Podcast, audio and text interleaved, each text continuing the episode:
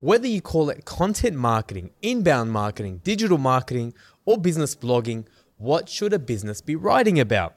Marcus Sheridan says to win over your ideal buyer in the digital age, you must become the number one trusted voice in your space. So, today we share his big five strategy that we use at Red Pandas that'll help you drive traffic, leads, and importantly, sales. All that and a whole lot more in this episode of Inbound Buzz.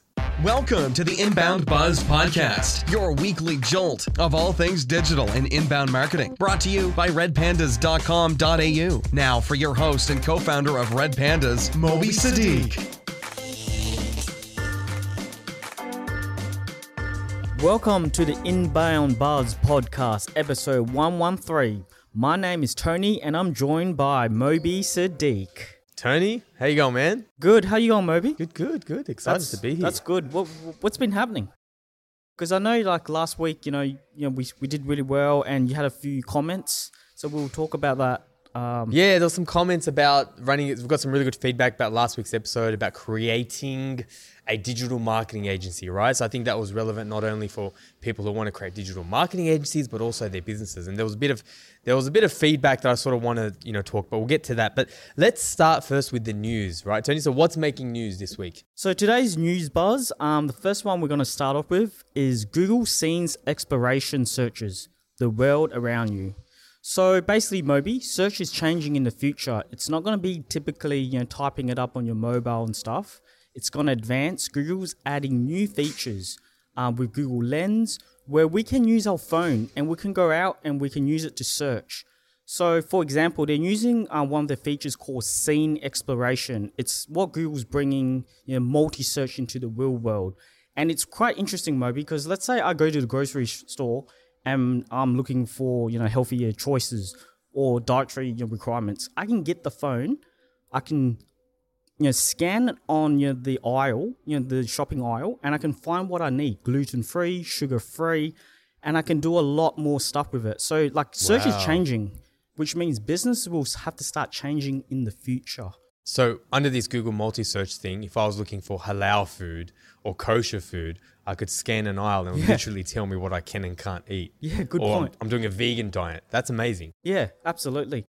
And also t- t- designers as well. I think you made a good point. Um, let's say we're looking for materials, um, specific materials. We can you know, go and search. We can find polyester. We can find you know wool. It's just interesting. It will change the whole fashion industry as well. You know. Yeah. So what I was saying is under these this new Google development, this new way to search, you could pull out your phone, go to the Auburn Botanical Gardens or the Chinese Gardens, and you're a designer, right? And you just film everything there, and then you want to create a room inspired by Chinese design. So literally, based on the video that you took of the Chinese gardens, Google said this fabric, these materials, these vases, this furniture, it would literally do your job for you, which is freaking amazing. It's changing. The industry is changing fast. Our next new buzz is new TikTok tool surfaces uh, useful insights for marketers. So what this means and what I'm excited about is, um, you know, as marketers, maybe we like to um, detail target. We like to target, um, you know, people who are more relevant to our business. TikTok has allowed a new feature where we can add filters in the insight and we can target better. We can go and target audience behaviors, interests, and a lot more other things. It's just, you know, you can cut through all the data that's irrelevant to your business, better targeting, better conversions. An example, Moby, is targeting like Gen Z. You know, we can go towards that, or you know, Gen Y, or whatever your doc, any generation. We can do so much, and your TikTok's just starting to get better and better with the targeting. So it's quite interesting. Right. So, for example, what you're saying is this new tool allows for better insights. So, you can look for demographics, you can look for audience interests, behaviors, and say, for example, you know, you're saying you want to target someone during the holidays. So, you want to target Gen Zs during the holidays, get the insights from TikTok. Now, TikTok's not just for Gen Z, Yeah. but get those insights and target those people on TikTok. So, because, I guess it's catching up to what Facebook used to be in terms of targeting, which is amazing. Yeah, it is. Um, our next one, um, Google launches tool for practicing job interviews, and I I think this is interesting for me, Moby. What's this about? Look, Yeah, this is cool, right? So Google, man, they're just they've got fingers in every different pie, right? So they're launching a tool to help you practice for job interviews. So because sometimes it's hard, right? Like maybe your partner doesn't want to hear uh, your role play around interviews. Maybe you live by yourself. Maybe you can't. So you can use this tool and using voice to text or your keyboard, you can practice answering commonly asked questions as well as job specific ones picked by an expert in that field. The tool then analyzes the answers and offers suggestions for improvement. So you can pick up your phone, use the voice to text uh, feature, practice an answer to a question in an industry, and Google's AI will give you recommendations on based on what you said. Give you recommendations based on what skills that job needs. It's freaking amazing. Now, Google said they're not going to use this data. They're not going to save this data, but they also did take out uh, "Don't be evil" clause out of their their pledge or whatever it was, right? So I don't know, but anyway, Question is, Moby, you were the one that interviewed me. Would you recommend me using this tool? Uh man, I uh I don't know, man. I don't see what you do is real specialist, right? so it remains to be seen, but knowing Google, man, you know, I'm sure they could target anyone. Okay. And our lucky um, news buzz, the next one is next uh, buzz working for yourself versus working for someone else. And this is interesting because Moby posted a post on LinkedIn last week and it's actually created a lot of buzz and attention. And it's quite interesting. Moby. Yeah, so firstly, if you want to follow a lot of my ramblings, musings, uh, and if this is not enough for you, then definitely check me out LinkedIn. I post five to seven times per week and also on TikTok as well. But I wanted to, there needs to be some corrective commentary around this because there's quotes like, oh, salary is what you, you pay. Or sorry, they say, a salary is what they pay for you to give up on your dreams. Or entrepreneurship is better than a job because you get paid for your value, not your time. But honestly, Tony, what a load of crap. Like, seriously, like, you don't have to be a business owner by the age of 25. There's nothing wrong with working for someone and loving what you do. And picking one over the other doesn't necessarily make you happier. There's like on social media on this sly pushes this narrative that oh you are not living up to your potential or being your true self if you don't work for yourself, and that's simply not true. You know, so um, yes, you should always strive for a path where you're going to get the best out of yourself, right? And as a business owner, I can say it's very rewarding. It's challenging, but it's really, really rewarding. But if that happens to be working for yourself, great, right? But if it doesn't and you're still going to strive and learn and grow, then that's okay as well. We just need some corrective commentary around this fact that oh, you if you are if you don't own your own thing, you are somewhat less than and you're not enjoying yourself and you don't have passive income, which is definitely not the case. So just a real quick one I wanted to touch on, but um, but yeah, thanks for bringing that up, Tony. Thanks for that, Moby. Appreciate it. Yeah, like it's interesting because you know a lot of us are listening, and we might not just be business um, owners, but you know employees. So yeah, it's good. You know, like you clear that out. Uh, moving on, featured buzz, the big five. So Moby, t- let's kick this off. What is the big five? So to know the big five is to know Marcus Sheridan's story. The year was 2008 and he was running a pool business. And then the GFC hit. Within 48 hours, they lost a quarter of a million dollars.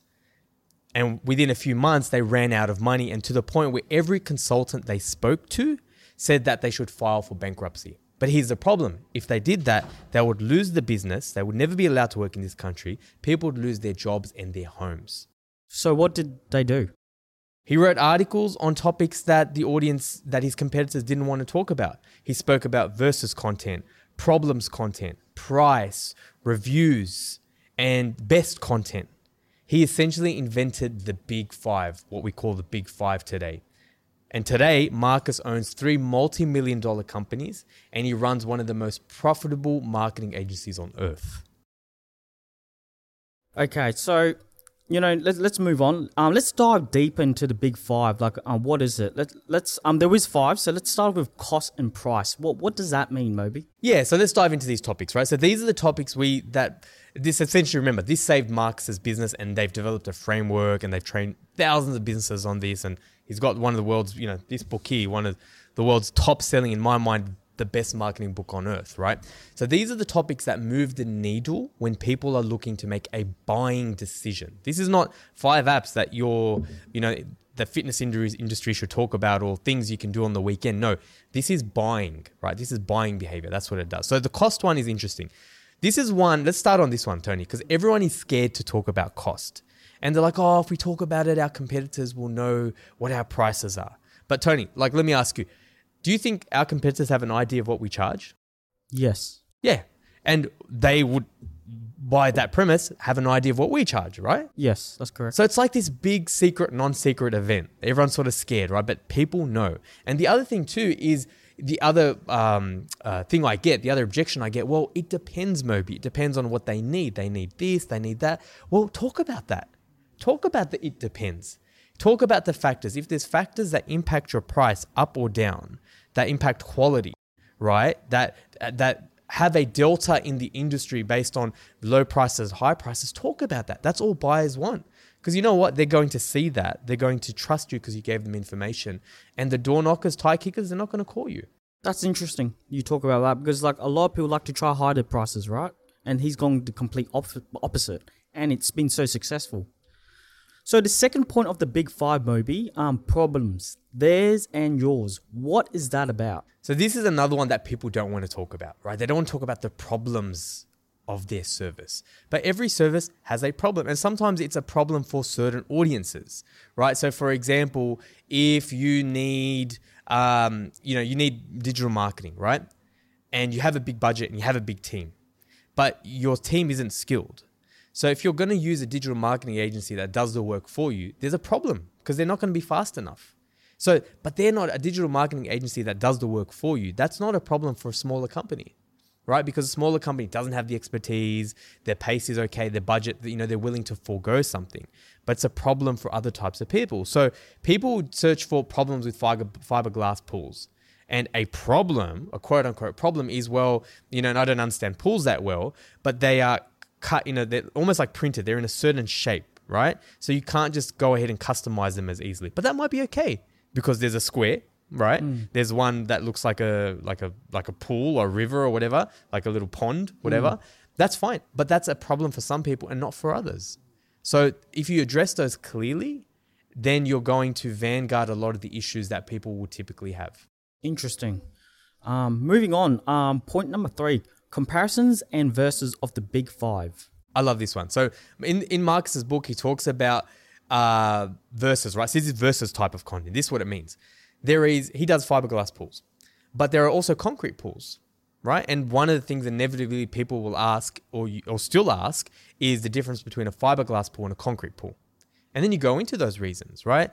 In our industry, could be difference between hiring in-house versus hiring an agency uh, you know, buying an electric car versus a diesel car, whatever it is, right? People are thinking of these things. So that's people are searching for this stuff when the, when they are in the decision making process. So if you can guide them on that decision making process with content, they're going to trust you, know you, like you, and likely, more likely, get your business. Interesting, Moby. So there's always a comparison and a versus for every business. Is that correct? Yeah, essentially. Yeah. essentially. Unless you're in disruptor, pro- but even disruptor product, right? One of our clients, Wimp to Warrior, they're now called Ultra Fitness.